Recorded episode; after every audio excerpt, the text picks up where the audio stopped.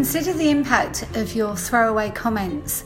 They might seem completely innocent and just making conversation, but for instance, asking a young couple or recently married couple what their plans are for families. Maybe there's underlying issues, maybe they've chosen not to make a family.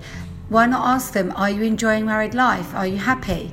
If you see someone and you feel that they have changed in their body shape, why not just ask them, Are you happy? You look really well. What have you been up to? Rather than comment on anything that's aesthetic at all.